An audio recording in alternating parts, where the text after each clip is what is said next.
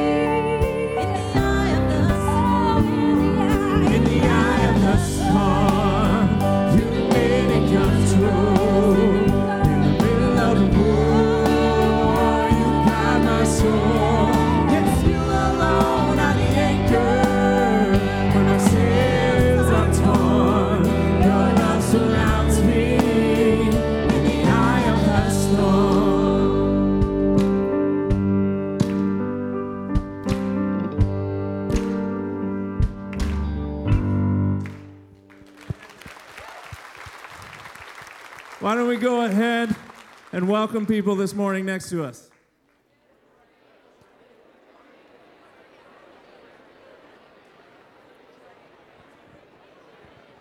Welcome. Welcome. Welcome. Whatever, we're good. It's all good. Good morning, Hopevale. Welcome. We're excited that you're here today to worship our Lord and Savior Jesus Christ. Are you excited? Yeah. This kind of foggy morning, my hope and prayer is that as we leave this place, we will see Jesus a little more clearly than we, when we entered. Not just in a physical sense outside, but literally inside of us, right? I just want to share a quick announcement with you. We've gone through our uh, annual process of going through our annual business meeting and our vote on a, a few different things, and so I just want to update you on that process.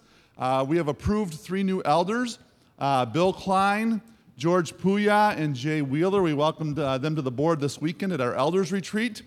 So we thank you for approving that process. Um, also, Jenny Fitzsimmons is our church clerk uh, for another year, and Aaron Stella is our treasurer as well.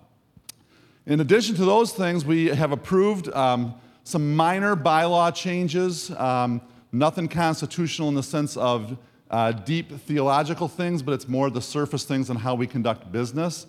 And then also, you approved our ministry support plan uh, for the first six months of this year. We're in the process of changing um, our fiscal year to a June 30th year end, so that support plan has been set in place from January 1st through June uh, 30th. So we thank you for that. We appreciate those of you that are members and involved at a little deeper level in that process. And we thank, uh, thank you for uh, coming out to the business meeting. For those of you that are both members and guests, you're welcome to be a part of that process moving forward as well. So we thank you for that. Uh, in addition to that, I hope that you are excited to be here today. Um, we have the opportunity to, to worship our Lord and Savior, right? And, and what better way than to gather together as a body? So as we um, get ready to enter back into worship, we have the opportunity every single week to, um, to give back to the Lord a portion of what He's blessed us with. And so we're going to take up our tithes and offerings. And as we do that, I just simply want to remind you that uh, we hope that this isn't done out of obligation, but we really hope that it's done out of a, an overflow and an abundance and a joyful heart. That uh, you see yourself partnering with Jesus and with the Lord and what He's doing both in and through His church here. So let's pray and uh, we'll take our offering. Father God, we thank you for today. Father, we thank you for the opportunity to be gathered together as a part of your body. And Father, it is our prayer and our desire that we would just slow down and we would stop and we would take a breath. And we would truly think about who you are and what you've done for us through your Son, Jesus Christ. And it's my prayer this morning, Lord, that we truly would see you a little clearer as we go through this experience together, as we hear from Pastor Dan, as we hear from your word, Lord, would you reveal yourself to us? Would you make yourself known to us in a much deeper way than when we entered? God, thanks for the many things that you've given to us and that you've blessed us with. Father, today we return a portion of that to you to really help further your kingdom, to go about the work that you've called us to be about, not just as leaders of a church, but as part of a body. Father, that your word would be taken forth and heard by many. God, thanks for the love and compassion that you have for each one of us. We pray this all in the powerful name of Jesus. Amen.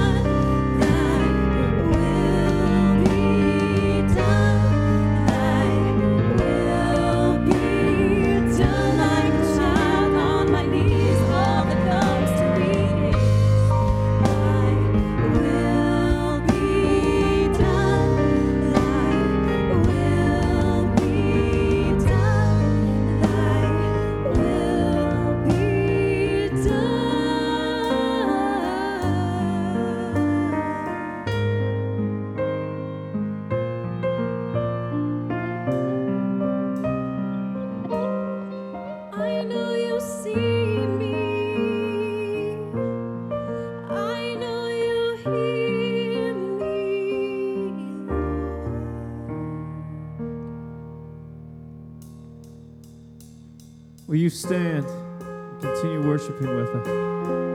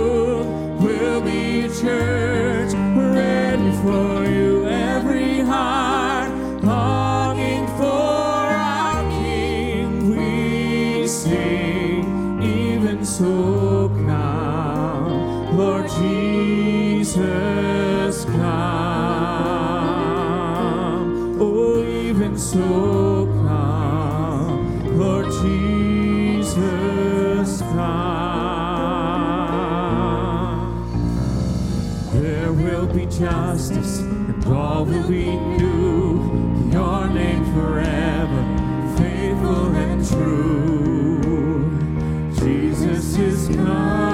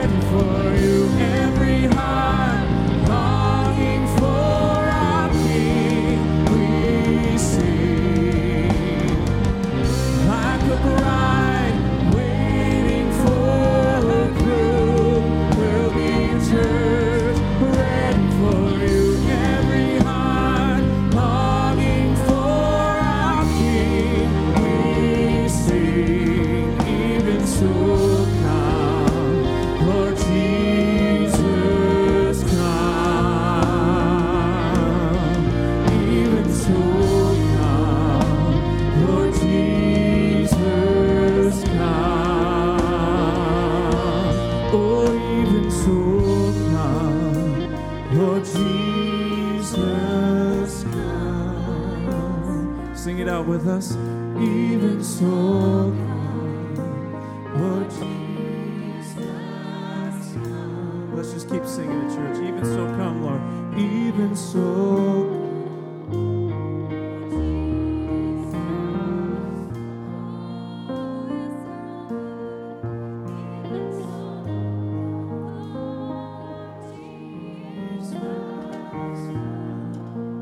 33rd Psalm, verse 20 says, We wait in hope for the Lord. He is our help and He is our shield. So at our lowest, we have to have that faith that God is in control. It's easy to have faith when we're up on a mountaintop, but God is still down in that valley when we're down. So we wait because He's coming soon. And so we wait, we wait for you. And God, we wait, you're coming soon. Yes, we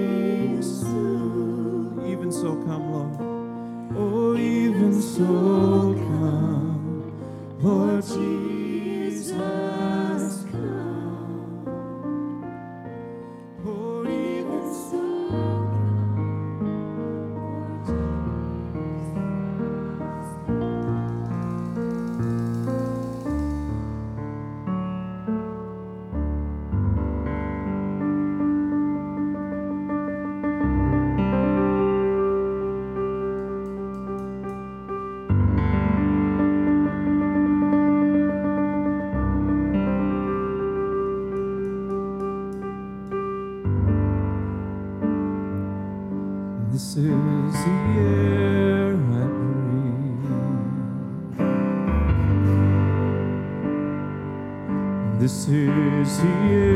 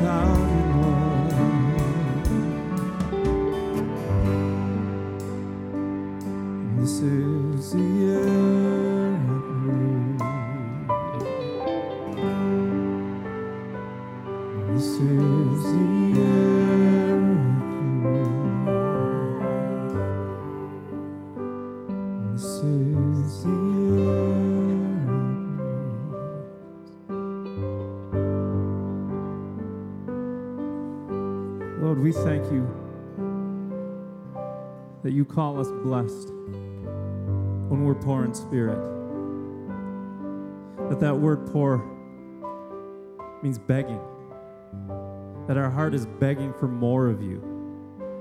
This hope that in my darkest hour, my lowest time, even then you are my shield and the enemy can't get to me. 'Cause You're in control. You're my daily bread and the air I breathe. We want more of you, Lord. So I pray that you soften our hearts, warm our hearts this morning to hear more of you. Amen. You can go ahead and have a seat.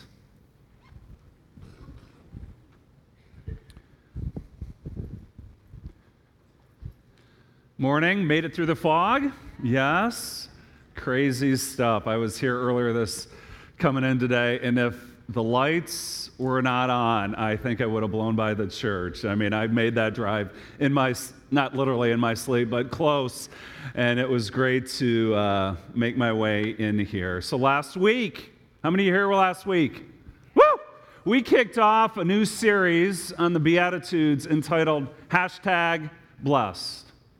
Hashtag blessed. It's a series about living and learning the Beatitudes of Jesus. This section of the Bible from Matthew chapter 5, where we, find the clearest teaching and most truthful words about the blessings of God that you'll find anywhere. And as we saw last Sunday, this created world of ours, the pages of Scripture, and God's Son, our Savior, Jesus Christ, they all shout the exact same message that God loves to bless people.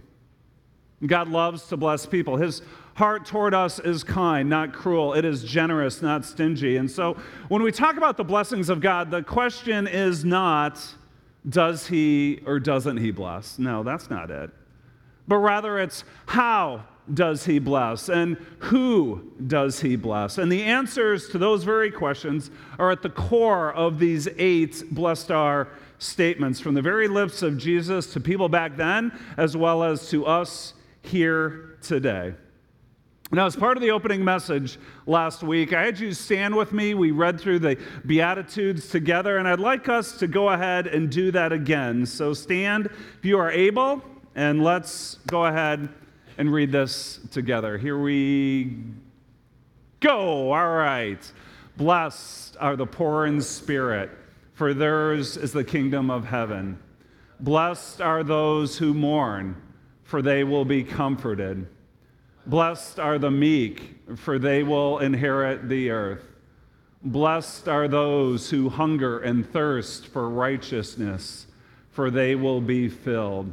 Blessed are the merciful, for they will be shown mercy. Blessed are the pure in heart, for they will see God.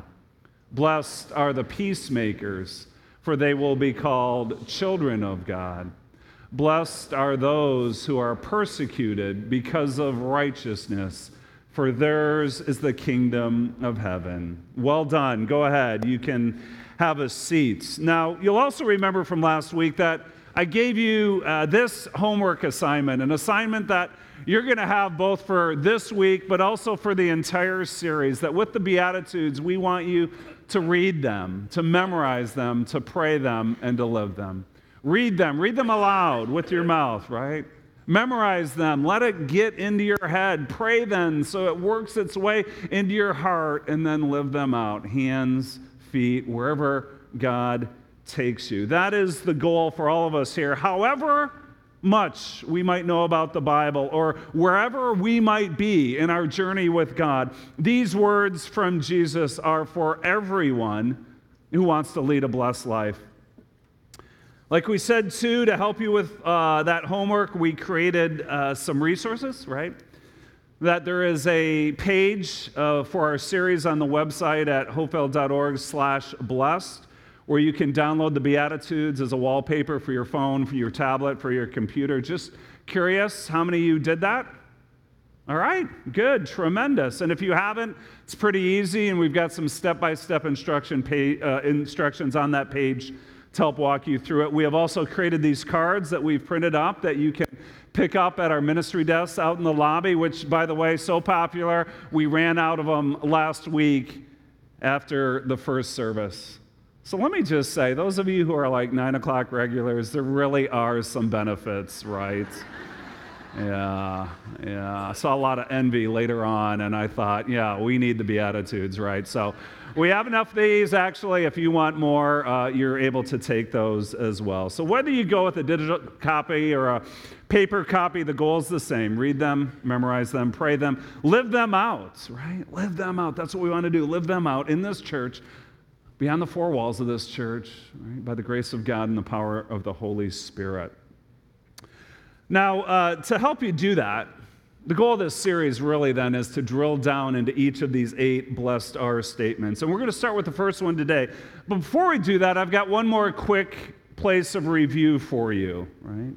Last week, I shared these three foundational themes about the Beatitudes, this lens, so to speak, of how we should look at them, of how we can understand and make sense of where Jesus is coming from where he, when he says these words. So let's go ahead and touch on these briefly again. That first of all, the Beatitudes are upside down. They're upside down, that God views a different, uh, blessed life differently than we do. So when Jesus comes to announce and inaugurate the arrival of God's kingdom here on this earth, it's clear that his teachings run contrary to both the expectations of the people, but also the party line of the religious leaders and what they told everybody about God's blessings. So, as Jesus, the one who is full of grace and truth, he's not interested in giving us what we think we want with God's blessings. No, he came to bring us what we really need. The Beatitudes are upside down, the Beatitudes are also inside out. That a blessed life starts by what happens in us, not what happens to us. Again, Jesus' words are revolutionary, they're counterintuitive. So we think, you know, that a deep and abiding happiness that our hearts long for is going to come from a person, right? Or a position, or a possession, or a profession, right? And God's richest blessings, we think, as the world tells us, comes from the outside in. But Jesus says it's actually the opposite. The true blessedness starts not with a change of fortune, but a change of hearts. Right? A change of hearts. So that we don't have to go through life at the mercy of our circumstances. I'm blessed when things are good and cursed when things are bad, right? No. No, God's blessings transcend our circumstances. Why? Because blessings don't work from the outside in, they work from the inside out. And then finally, Beatitudes are one step forward.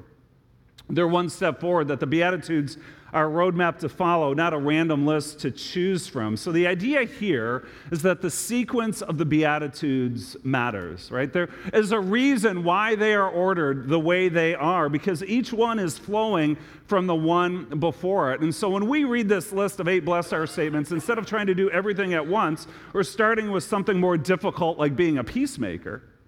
Jesus says, No, I just want you to start at the beginning, right? And then from there, I invite you to take one more step forward. And in addition to the word picture of a roadmap last week, I also mentioned this illustration of a plant and how it grows from Pastor Colin Smith. That just like the roots of a plant, the Beatitudes start below the surface, right? What's going on in here, inside of us. I put together this slide to kind of show you what I mean, to give you a visual, right? So if you look up here, you'll see, right? Roots, shoots, fruit, reactions, right? So the first three Beatitudes are the roots. They're, they're the work that God wants to do in our hearts. Blessed are the poor in spirit. Blessed are those who mourn, the mournful. Blessed are the meek. And as, as that is working its way in us, it begins to show, right? Shoots like early buds on a plant. It creates in us a spiritual hunger. And out of that spiritual hunger, fruit begins to develop in our lives the merciful, the pure, the peacemakers, right? It's all coming, right, from change that happens from the inside out. And this beautiful fruit is lived out in our lives as God progressively changes us, conforming us into the image of Jesus by the power of the Holy Spirit. And yet, because of this world we live in, when we live that way, rooted in the blessing of the gospel of Jesus Christ, there's consequences. There are responses, right? There are reactions. And we will be persecuted because of righteousness, Jesus says. And so, whether you picture the Beatitudes as a roadmap or you envision them as a plan, either way, they communicate to us that the sequence matters. Right? The sequence matters. But not only that, that last foundational theme also shows us how important this first beatitude really is, right? That if you and I want to experience the blessings of God, if we want to lead a blessed life, then we all have to start in the exact same place, right? We all start right at the beginning. That's true for those of us who are long timers, it's true for those of us who are newcomers. It's true for the spiritual giants, it is true for the spiritual zeros that no matter who you are, no matter where you've come from, whether your life is filled with successes or it is riddled with failures, the invitation to experience God's blessings is right there for all of us, and it begins with this first step forward. And so let's go and take, take a look at that in greater detail. We find that in chapter 5 of the Gospel of Matthew in the New Testament. And to get some context, we're actually going to start a little earlier than that, toward the end of chapter 4, right? And so, Matthew chapter 4, to kind of let's paint the setting for the Beatitudes, beginning in verse 23, says this that Jesus went throughout Galilee, te- teaching in their synagogues, proclaiming the good news of the kingdom, and healing every disease and sickness among the people.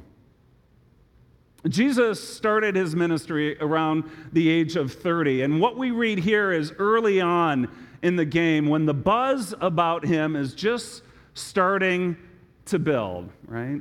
People are just starting to pay attention to Jesus. In other words, he's not quite trending just yet, okay? But word is traveling. And as you can see here, he is doing some incredible things. He is teaching profoundly in the synagogues. He is proclaiming the good news of the kingdom. He is healing every sickness and disease among the peoples. Verse 24 news about him spread all over the region of Syria, and people brought to him all who were ill with various diseases, those suffering severe pain, the demon possessed, those having seizures, the paralyzed, and he healed them. Whatever the ailment, right? That's why there's this longness here. Jesus demonstrates his authority over every kind of sickness, every kind of disease through all these healing miracles. And just to clarify something, you, need to understand that for Jesus, the miracles and the message always go together. Right? As part of his ministry, the miracles and the message, they always go together. They were a package deal. So that when Jesus proclaims that the kingdom of heaven has come, a kingdom that is far greater and more powerful than anything else on this earth, including sickness, including disease, and ultimately, he proved, including over death. These healing miracles made people stop and pay attention, to take seriously what he was saying. So the demonstration of his uh, authority through these healing miracles backed up the proclamation of his authority, right? The demonstration backed up his proclamation. As a result, then, verse 25, large crowds from Galilee, the Decapolis, Jerusalem, Judea, and the region across the Jordan followed him. Large crowds followed him. Followed him not in the sense of discipleship and obedience, but followed as in literally traveled with him. They went where he went. Large crowds of them, Matthew says. So Jesus is now kind of reaching this rock star status. He is going from one place to another, and the crowds are building. And so now we come to Matthew chapter 5, verse 1. Now, when Jesus saw the crowds, he went up on a mountainside and sat down. His disciples came to him, he began to teach them. So, this is the background to the beginning of the Sermon on the Mount that's found in Matthew chapter 5 Matthew chapter 6, Matthew chapter 7. And what is interesting here is that this sermon he's about to deliver isn't to the masses. It isn't to these large crowds that are following him. No. What does it say here? That Jesus sits down on a mountainside. His disciples come to him and he began to teach them. Not the whole crowd, but just his disciples. Now, at this early point in Jesus' ministries, the disciples are not just those 12 we read about later on. No, it's a group bigger than that who want to learn from Jesus, right? After all, that is really the essence of the word disciple, a learner. So the group here that Jesus is speaking to is much smaller than the crowd, but it's bigger than the 12. And so at this point in Jesus' ministry, he wants to call a timeout, right? That before this Jesus mania gets out of control, he pulls away from the crowds. He gathers his followers and he says, Okay, ignore all the hype because I need to tell you more. I need to tell you more about God. I need to tell you more about his kingdom. I need to tell you more about his blessings. And he starts with that very first beatitude.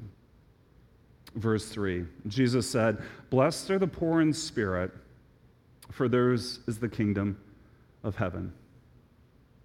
Blessed are the poor in spirit, for theirs is the kingdom of heaven. This is the first of his eight Beatitudes, and it is also now your memorization homework for the week. Blessed are the poor in spirit, for theirs is the kingdom of heaven. And also, then, thinking back to those foundational themes, right? This is the starting point. For everyone who wants to experience God's richest blessings, who wants to lead a blessed life, it begins right here. Blessed are the poor in spirit, for theirs is the kingdom of heaven.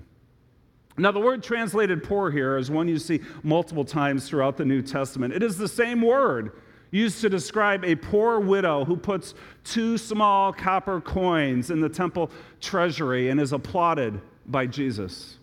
We also see it in reference to a beggar in Jesus' parable of the rich man and Lazarus. And so, the basic idea with the word poor here isn't just poor as in, I don't think I've got enough to go out to eat for lunch after church. It's not, oh my, I might have to hold off on that iPhone upgrade I've been wanting. No, this is poor as in impoverished.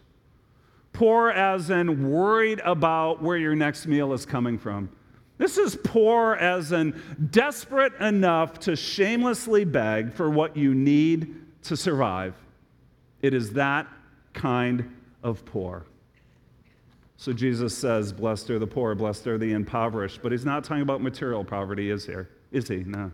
What is he talking about? He is talking about spiritual poverty. He is talking about a desperation of the soul where deep within we feel this bankrupt condition before God. And yet, as miserable as that sounds, Jesus says, These are the people who will experience the richest of God's blessings. The richest of God's blessings, initial entrance and permanent citizenship into the kingdom of heaven.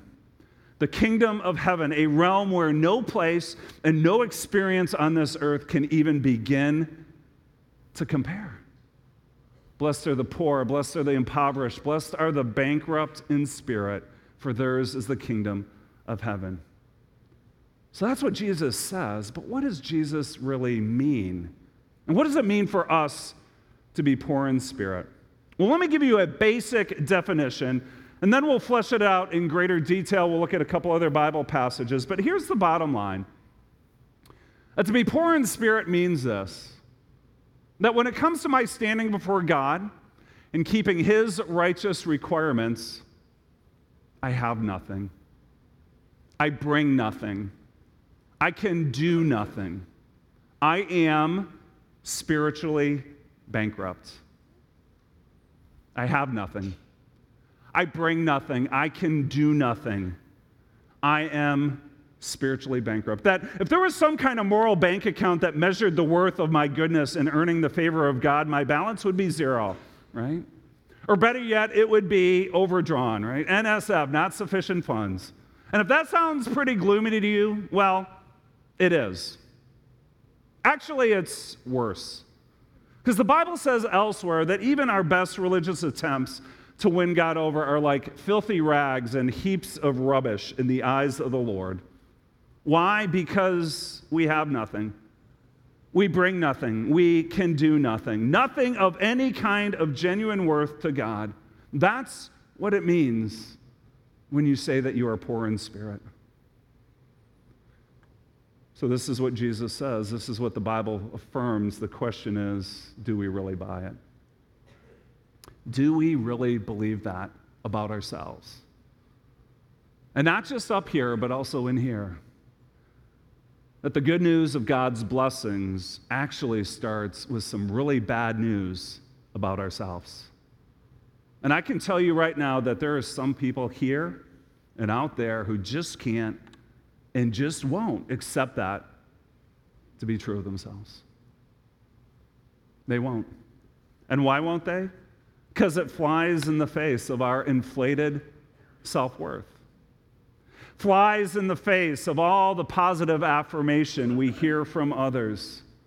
Messages like, you're such a good Christian person, or the ones we tell ourselves, like, I really am kind and helpful, or "Uh, at least I'm not as bad as that other person, right? And so we believe all the press, all the hype about ourselves, right? Because to admit the other is pretty desperate.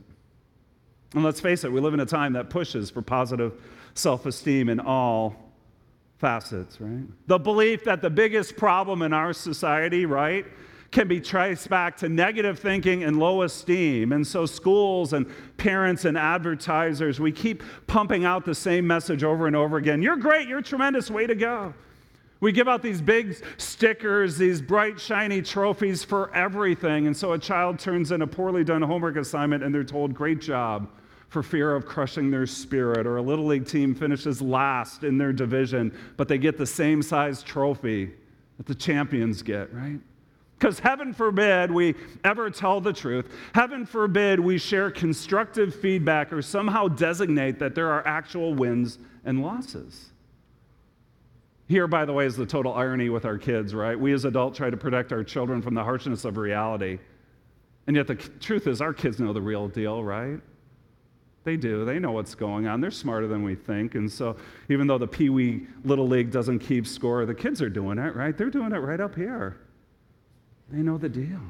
A couple years ago, professional football player James Harrison, Pittsburgh Steelers, created quite a stir on social media when he posted this picture along with this text back in August of 2015. This is what he wrote I came home to find out that my boys had received two trophies for nothing participation trophies. While I'm very proud of my boys for everything they do and will encourage them till the day they die, these trophies will be given back until they earn a real trophy. I'm sorry, I'm not sorry for believing that everything in life should be earned, and I'm not about to raise two boys to be men by believing that they are entitled to something just because they tried their best, because sometimes your best isn't enough. And that should drive you to want to be better and not cry and whine until somebody gives you something to shut you up and keep you happy. Hashtag Harrison family values. Wow. Wow. And by the way, if you're upset at him, I, I think he's playing later on this afternoon, six foot one, 240. Mean dude, man. You don't want to mess with him, right? And so when he posts this message, you know, some people were outraged. Others said where to go, but here's what I want to say. Let's take that sports participation trophy analogy and let's bring it into the spiritual realm, okay? There are a lot of us who go running around in life. We feel good about ourselves because we have all these religious participation trophies, right? Trophies that really, in the end, mean just jack squat to God, but to us, we think, wow, look at how great I am, right? And so we, you know, we cling like, look, I go to church. Look, I, I pray a lot. Look, I, I, I put money in the offering plate. Look, I'm so much better than my relatives who smoke or drink or cuss or can't keep a job or whatever, right? And we, we have all these trophies and we just kind of carry them on in life thinking God's going to be so impressed with us, right? By the way, you can get four of these for a dollar at the dollar store, right?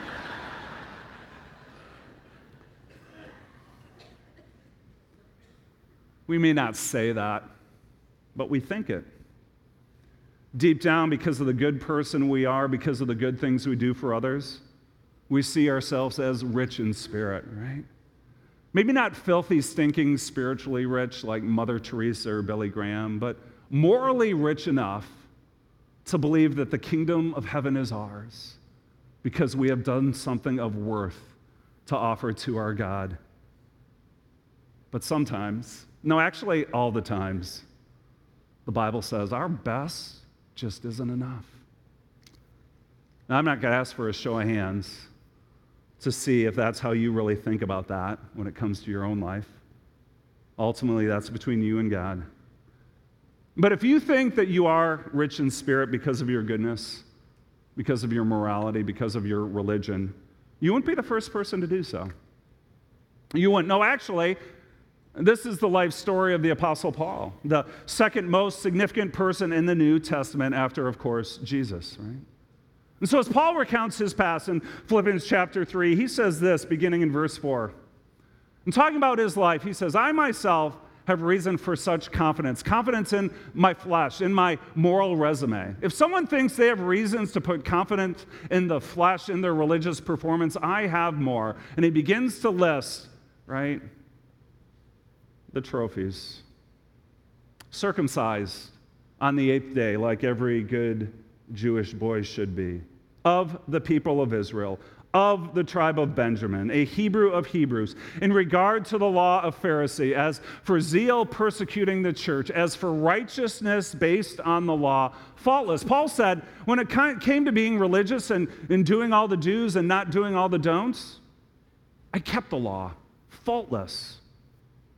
Now, we're not going to dissect this any further. Just know that everything that Paul's saying here about himself, who he is, where he came from, what he achieved, how well he lived, all this would have been incredibly impressive to anyone somewhat familiar with Judaism, right?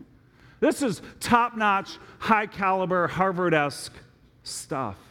And his religious trophy case was jam packed full. And so, for much of his life, he took great pride before God and before others in all that he had done, how rich and wealthy in spirit he was, until verse 7. But whatever were gains to me, I now consider loss for the sake of Christ. What more, I consider everything. I consider everything a loss because of the surpassing worth of knowing Christ Jesus, my Lord, for whose sake I have lost all things. Surpassing worth. Hold on to that thought. Verse 8, look at this. I consider them garbage that I may gain Christ and be found in him, not having a righteousness of my own that comes from the law, that comes from my performance, that comes from how good I am, but a righteousness that is found through faith in Christ, the righteousness that comes from God on the basis of faith. I consider them gub- garbage, rubbish. Scholars tell me that the word Paul actually uses here is one that I cannot say in church, right? I can't, or if I did, I'd better say goodbye to my job. But imagine the worst thing you've heard on the playground in the locker room. You get a sense of the ugliness of what Paul's trying to communicate here. Everything in my life that I thought of was of worth in the eyes of God, everything that I thought that made me rich, I now realize it is total junk. It is worthless. And to think that I was basing my life on a bunch of really impressive looking religious participation trophies, they, they had no value at all in the eyes of God. And I never would have seen it, Paul goes on to say, if it wasn't for Jesus and his perfect life, his substitutionary death, his victorious resurrection. That because of him, I can now call my own this trophy of infinite worth. This perfect righteousness of Jesus, it's now mine on the basis of faith. And it's not because of what I can do for God, but it's because of what Jesus has already done for me. And so, this perfect righteousness, this absolute forgiveness, it doesn't come to the self believing rich in spirit who cling to the religious resumes, who feel morally superior to others, but rather it comes to the poor in spirit, the impoverished, the beggar who knows they have nothing, they bring nothing, they can do nothing. And so, in the desperation of their spiritual poverty, they run to Jesus even though their sin is great. And even though their sin is great, they discover that God's grace is greater still. Blessed are the poor in spirit, for theirs is the kingdom of heaven. This is Paul's story. his life changed forever by the grace of Jesus Christ, and it can be our story as well. Look at this. When we acknowledge our poverty of spirit, it awakens us. And only then will it awaken us to the riches of Christ. That's when we see Jesus. That's when we, by faith, experience his perfect righteousness as our own. This is the good news of Jesus Christ, but it begins with bad news. It begins with an admission. It begins by saying, I am, you are, we all are poor in spirit. And so the real question is can you be humble enough? Can you be honest enough to accept that about yourself? Because if you are, then you have access to God's greatest blessing. The gospel that says Jesus wants to give you his righteousness. Jesus wants to bless you with his righteousness, with his mercy, with his forgiveness. This perfect, this necessary righteousness that is needed for the kingdom of heaven that you and I can never earn on our own. You know, when I think about this choice, this decision, I'm reminded of a very simple and clear cut passage that is near and dear to my heart. 1 Peter 5, chapter 5. God opposes the proud, but gives grace to the humble. God opposes the proud, but gives grace. Do you, do you think that you're rich in spirit, or do you know that you're poor in spirit? Because if you don't think or know that you're poor in spirit, then God won't give you what you don't think you need, right? That's why it says he opposes the proud. And you really could just take this passage and substitute out proud and humble and replace it with rich in spirit and poor in spirit. Right? Those of us who think we are rich in spirit, or those of us who know the desperation of what it means to be poor in spirit before God. God opposes the proud, but gives his grace to the humble, to those who know that they are poor in spirit. I hope you understand that because this really is the starting point of the Christian life. This really is the way you and I tap into the deepest and richest blessings that God wants to share with us. The blessings that come from being welcomed into the kingdom of heaven. You know, the first beatitude really is upside down because it shakes every religious notion within us. And it really is inside out. It begins with an honest confession about our spiritual poverty in here. It Doesn't matter how impressive we look out here, it begins in here and recognizing our spiritual poverty. In this first beatitude, it is one step forward. It's just like a 12 step recovering alcoholic. You don't try to tackle Beatitudes 6, 7, and 8 first, but rather the journey starts right here with owning your own desperation and helplessness. So, can you do that? Will you own that? Have you owned that? Will you continue to own that? See, I don't care if you are new to this church or if you have been a Christian for 50 years, that apart from Jesus and his perfect righteousness, we are all poor in spirit. See, the riches of his gospel aren't just for some one time decision we make. No, they are meant for the entirety of our lives, whether we are part of his kingdom here on this earth or are living in his kingdom forever in heaven with him. Now, I can't make you believe that you're poor in spirit, but I want you to believe you're poor in spirit. Spiritually bankrupt with only a bunch of worthless participation trophies to your name. Because in the end, there are two kinds of people the deserving and the desperate. Right? The deserving and the desperate. The deserving people think that everybody owes them something, including God, because they're so wonderful. But desperate people, they know better. They know better because they know the truth about themselves. And here's the thing about desperate people desperate people do desperate things. And they don't care what it looks like, they don't care what other people think. No, they run to Jesus. They run to Jesus with empty hands, right? Nothing in them, and open hearts. And they cling to his righteousness. They wholeheartedly believe in his gospel. And as they do, they experience the greatest possible blessing God could possibly ever give us. And so we run, we cling, we believe. Blessed are you when you know that you're poor in spirit. And the desperation of your spiritual poverty drives you to find your riches in Jesus Christ because it is there and it is only there where the kingdom of heaven is truly yours. In a moment, I'm going to pray. And after that, we're going to respond with a song of worship. But before that, I want to do something we don't typically do in our services here at Hopevale. And the reason we don't normally do it is we're not about shaming people or singling people out, right? It's not what we do because that's not how God is. But after going through a passage like this, to talking about the desperation of our spiritual poverty and how desperate people do desperate things, I feel like we need to put our beliefs to the test.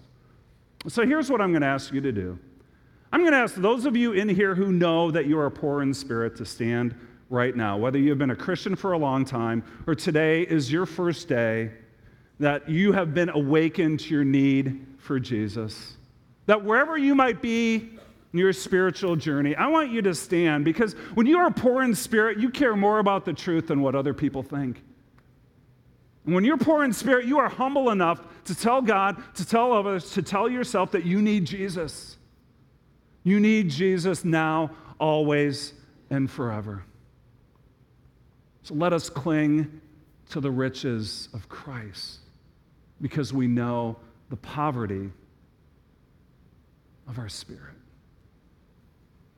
Blessed are you who are poor in spirit, for yours is the kingdom of heaven. Let's pray together.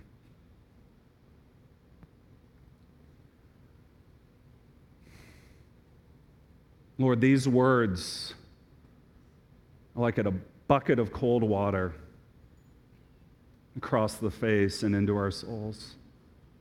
They're shocking. They're, they're not these positive, self affirmational statements that our real problem is life, that we just need to bump up our self esteem.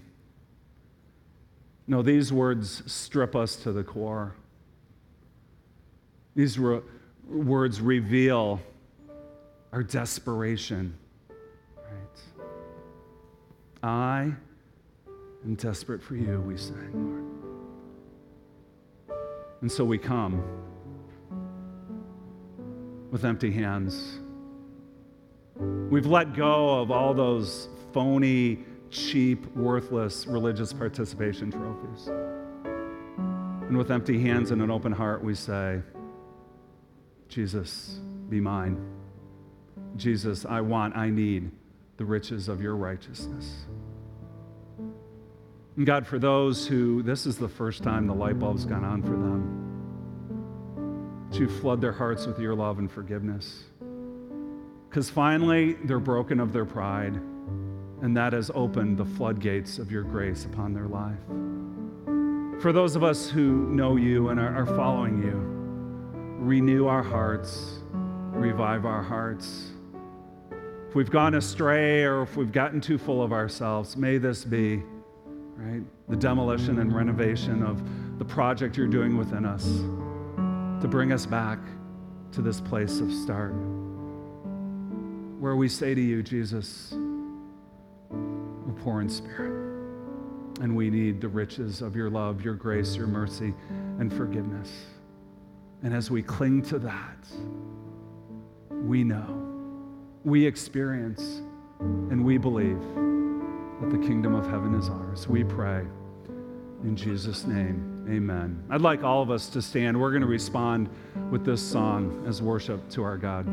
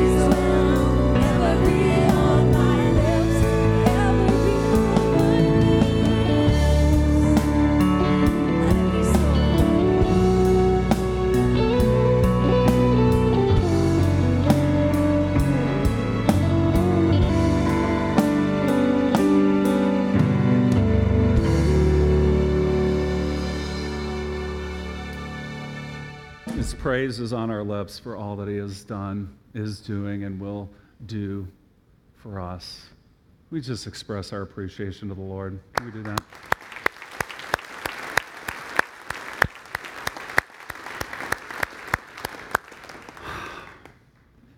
If you were looking for a motivational pep talk on how you could have more faith for that new BMW of yours, I'm, I'm sorry I let you down. No, I'm not sorry. Because we don't want blessings the way we envision them in our minds or the way we covet them in our hearts. We want God's blessings, the blessings that come through Jesus Christ. And it begins with the poor in spirit. Next week, uh, we're going to continue to the second. Blessed are those who mourn, for they will be comforted. But as you go from here, may the grace of Jesus flood your heart so that his praise will forever be on your lips. God bless you.